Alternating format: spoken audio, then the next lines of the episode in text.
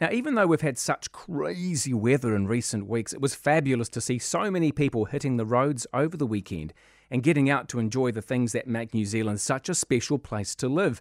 I even took Daisy, the defender of New Zealand, for a spin to Hamilton on Sunday. Oh, good fun.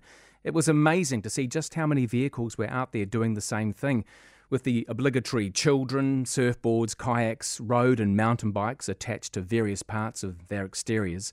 The good news is not the children. The good news is that many of us will be encouraged to continue this now that we have the government's promise of reduced fuel taxes and road user charges through till January of next year. Fantastic news for those of us that have diesel vehicles, especially. But I guess if you really want to move people away from using fossil fueled combustion engines, then you'd probably make using them less attractive rather than something to look forward to on weekends, wouldn't you?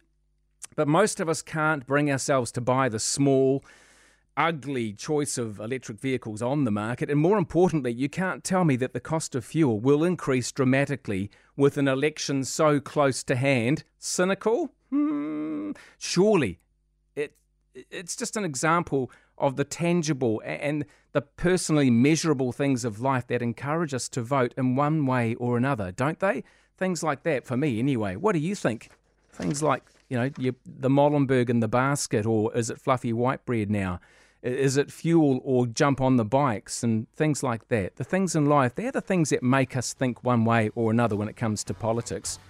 Anyway, what do you think?